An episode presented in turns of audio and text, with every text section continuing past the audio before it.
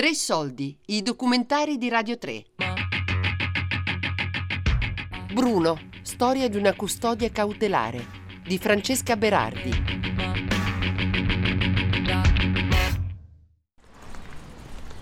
Pronto Tonino, buongiorno. Come stai? Bene, bene, caro, bene. Senti, stasera ci sono 10 persone Ok, quindi tu sai come devi preparare la carne, quindi diversità di carne. Allora, sì.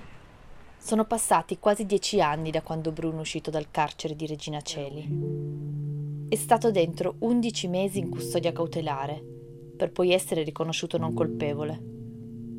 La sua vita è ricominciata in salita, con un lavoro che aveva interrotto bruscamente e che ha faticato a riprendere. Se per cortesia può anche sistemare una torta, ordinare una torta dove sopra ci sarà scritto ecco, Lina 15, auguri 15.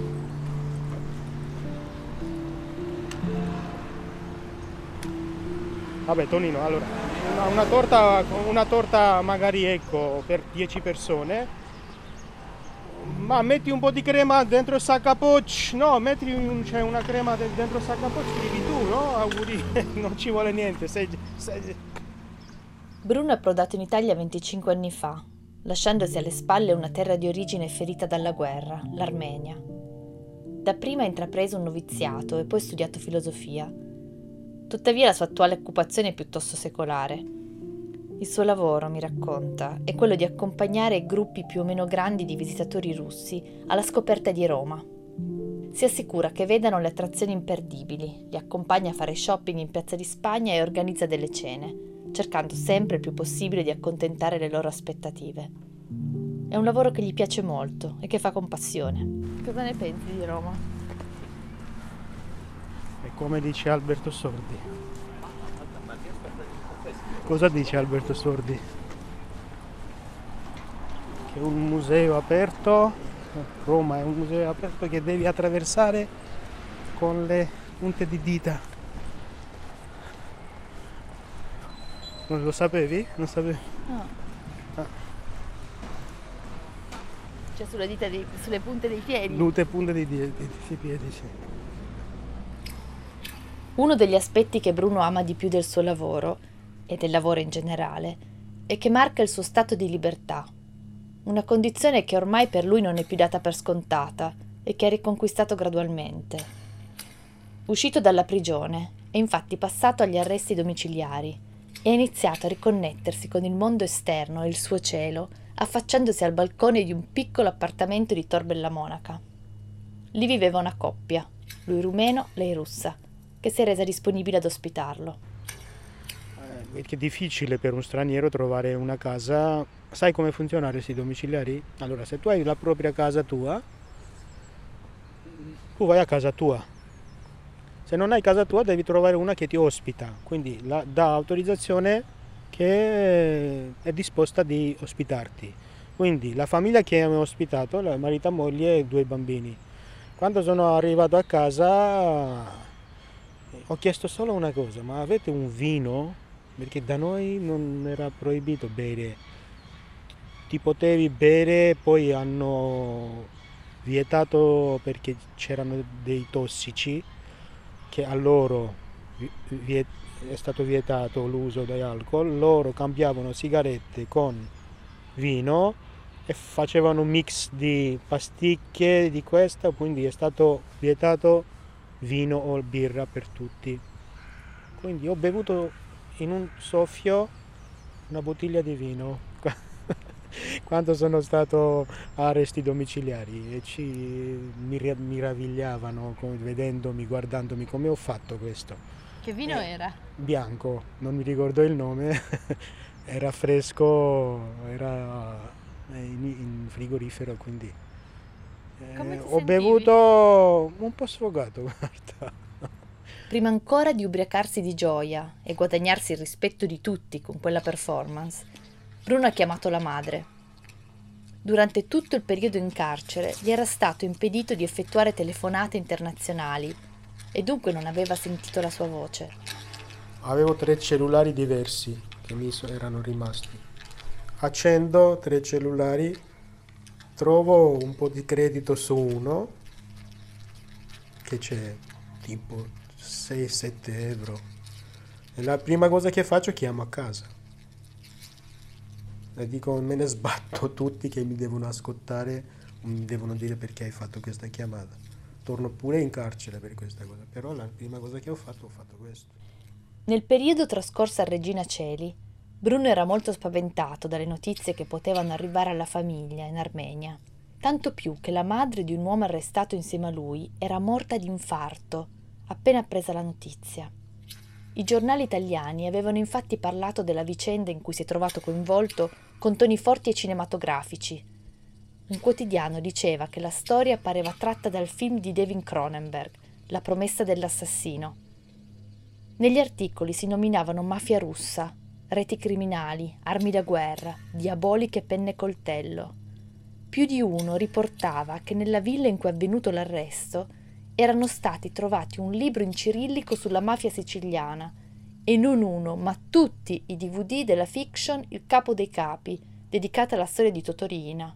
Dettagli che non significano nulla, ma evidentemente succosi, anche per la stampa russa e armena che non esitava a riprenderli. E così, nel giro di poco, la foto segnaletica con il nome di Bruno, questo ovviamente è un nome di invenzione, era sulle pagine dei giornali e soprattutto in rete. Cioè tutto il film che hanno fatto, scritto, dimostrato, scritto i libri, c'è anche un libro, mi sa che dove ci sono i nostri nomi, sì. E poi quando leggi vedi che quello che c'era scritto su in, in internet l'autore ha preso, ha copiato, ha messo in quel libro per fare magari un po', cioè, un po' pesante. Bruno ha tenuto a dire più volte che in generale non prova risentimento, piuttosto è dispiaciuto di non aver ricevuto delle scuse da nessuno. Nel corso delle nostre conversazioni non ha puntato il dito contro l'Italia, il sistema giudiziario, autorità di qualche tipo o categorie di persone. Ha sempre parlato di responsabilità individuali tant'è che le uniche persone verso cui prova ancora rabbia sono gli avvocati che avrebbero dovuto impegnarsi a difenderlo quando è stato arrestato. Hanno fatto, cioè, non hanno fatto quello che dovevano fare, quindi per loro era ideale di metterci in carcere e prendere i soldi. Poi arriva un avvocato con la A maiuscola e mette le carte dove dovevano essere messe e poi esci dopo una settimana, uno dopo l'altro. Quindi sette persone che sono in carcere per niente escono uno dopo l'altro. E poi, come dice sempre lui, grazie a Dio, il caso è stato preso in mano da altri avvocati e nel giro di breve l'incubo è finito. Bruno è molto grato ai suoi legali, nonostante la loro richiesta di equa riparazione per ingiusta detenzione, che ammontava a circa 100.000 euro, sia stata respinta Ora gli interessano solo due cose. Una figlia, avuta con la sua attuale compagna, una donna conosciuta poco dopo l'uscita dal carcere, e tutti i documenti in regola per poter vivere serenamente in Italia. Delle pratiche relative all'immigrazione se ne occupa l'avvocato Gennaro Santoro, l'uomo tramite cui ho conosciuto Bruno.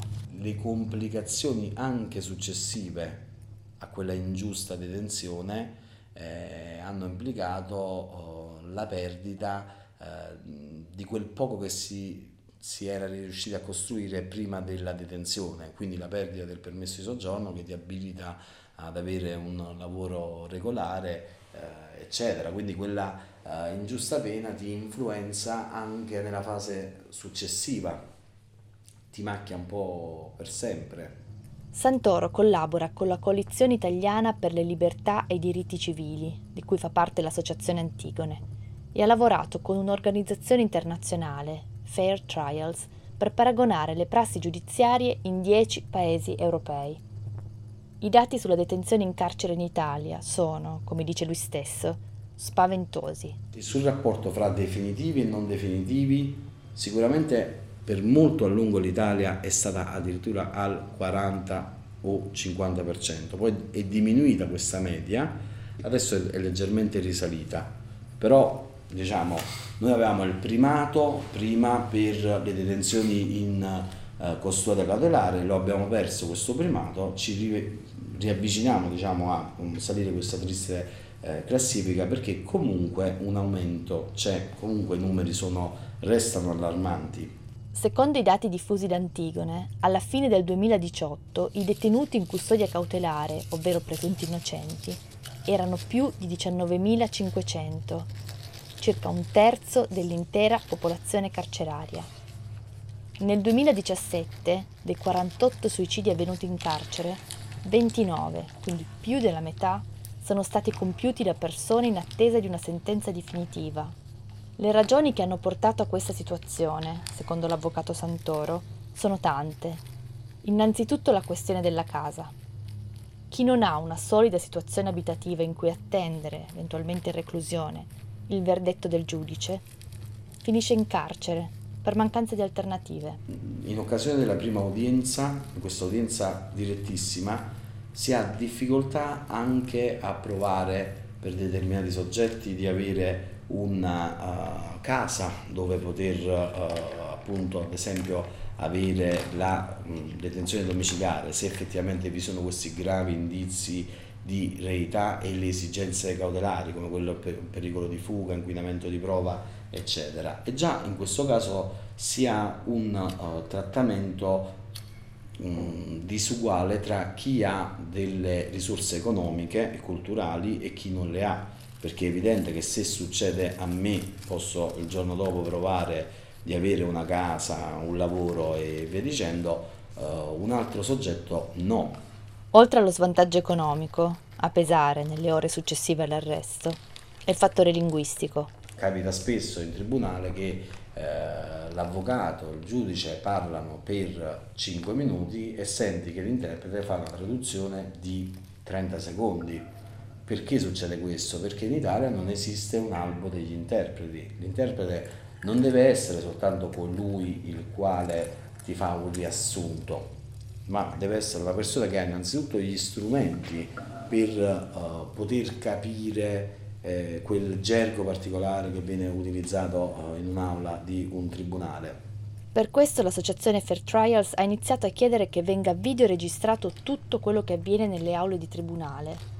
Capire bene di cosa viene accusato e poterti eventualmente difendere è in teoria alla base del nostro sistema. Qui non si tratta di evitare un processo e uh, di passare per innocente quando sei colpevole, si tratta di uh, poter um, giocare, eh, di poter eh, esercitare dei diritti costituzionalmente garantiti che è appunto il diritto a, alla miglior difesa, non a una difesa eh, formale. Santoro va avanti con esempi che dimostrano i numerosi casi in cui si ricorre alla custodia cautelare per mancanza di risorse o malfunzionamento del sistema giudiziario carcerario.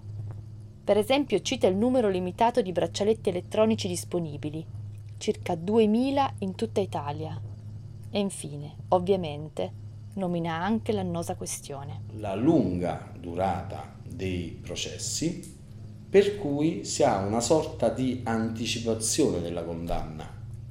Ok? Cioè in quella sede viene un po' definito sommariamente il destino momentaneo di quella persona, mentre se i processi fossero molto più celeri eh, ecco che nel contraddittorio tra le parti potrebbero essere portate delle prove a discolpa e via dicendo e probabilmente avremo un numero più eh, limitato e meno grave di eh, detenzione eh, domiciliare, nella, uh, detenzione in carcere nella fase cautelare. Di fatto la ricerca condotta da Santoro e le associazioni con cui collabora evidenzia come la misura cautelare in carcere sia utilizzata in modo eccessivo soprattutto nei confronti di soggetti vulnerabili, specie se provenienti da paesi extraeuropei. E questo è proprio il caso che abbiamo visto, il caso di Bruno. Sebbene lui, nonostante tutto, con l'idea di straniero non riesca più a identificarsi. Sì, io mi sento italiano. Dentro mi sento italiano, però non ho un passaporto, non, ho, non sono cittadino italiano tante persone che si sentono quello che non sono ufficialmente. Eh sì, tutto il mondo è capovolto, quelli che non, non sentono proprio ce l'hanno, invece quelli che sentono non ce l'hanno. È così. Bruno sta ancora aspettando di avere tutti i suoi documenti in regola. Questa condizione di attesa immagino gli crei un po' di preoccupazione, ma lui dice di avere fiducia. Intanto si gode un piacere immenso, quello di risolvere i piccoli problemi di tutti i giorni. Non Giulia, Lina. Magari anche que- quel candele che vendono i cinesi da un euro, cioè mettere una candela 1,5, anche, so- anche quelle sarebbe carino, capito? Cioè, in, che- in questo senso. Grazie Tonino, ok, a dopo, grazie, ciao, ciao, ciao, ciao.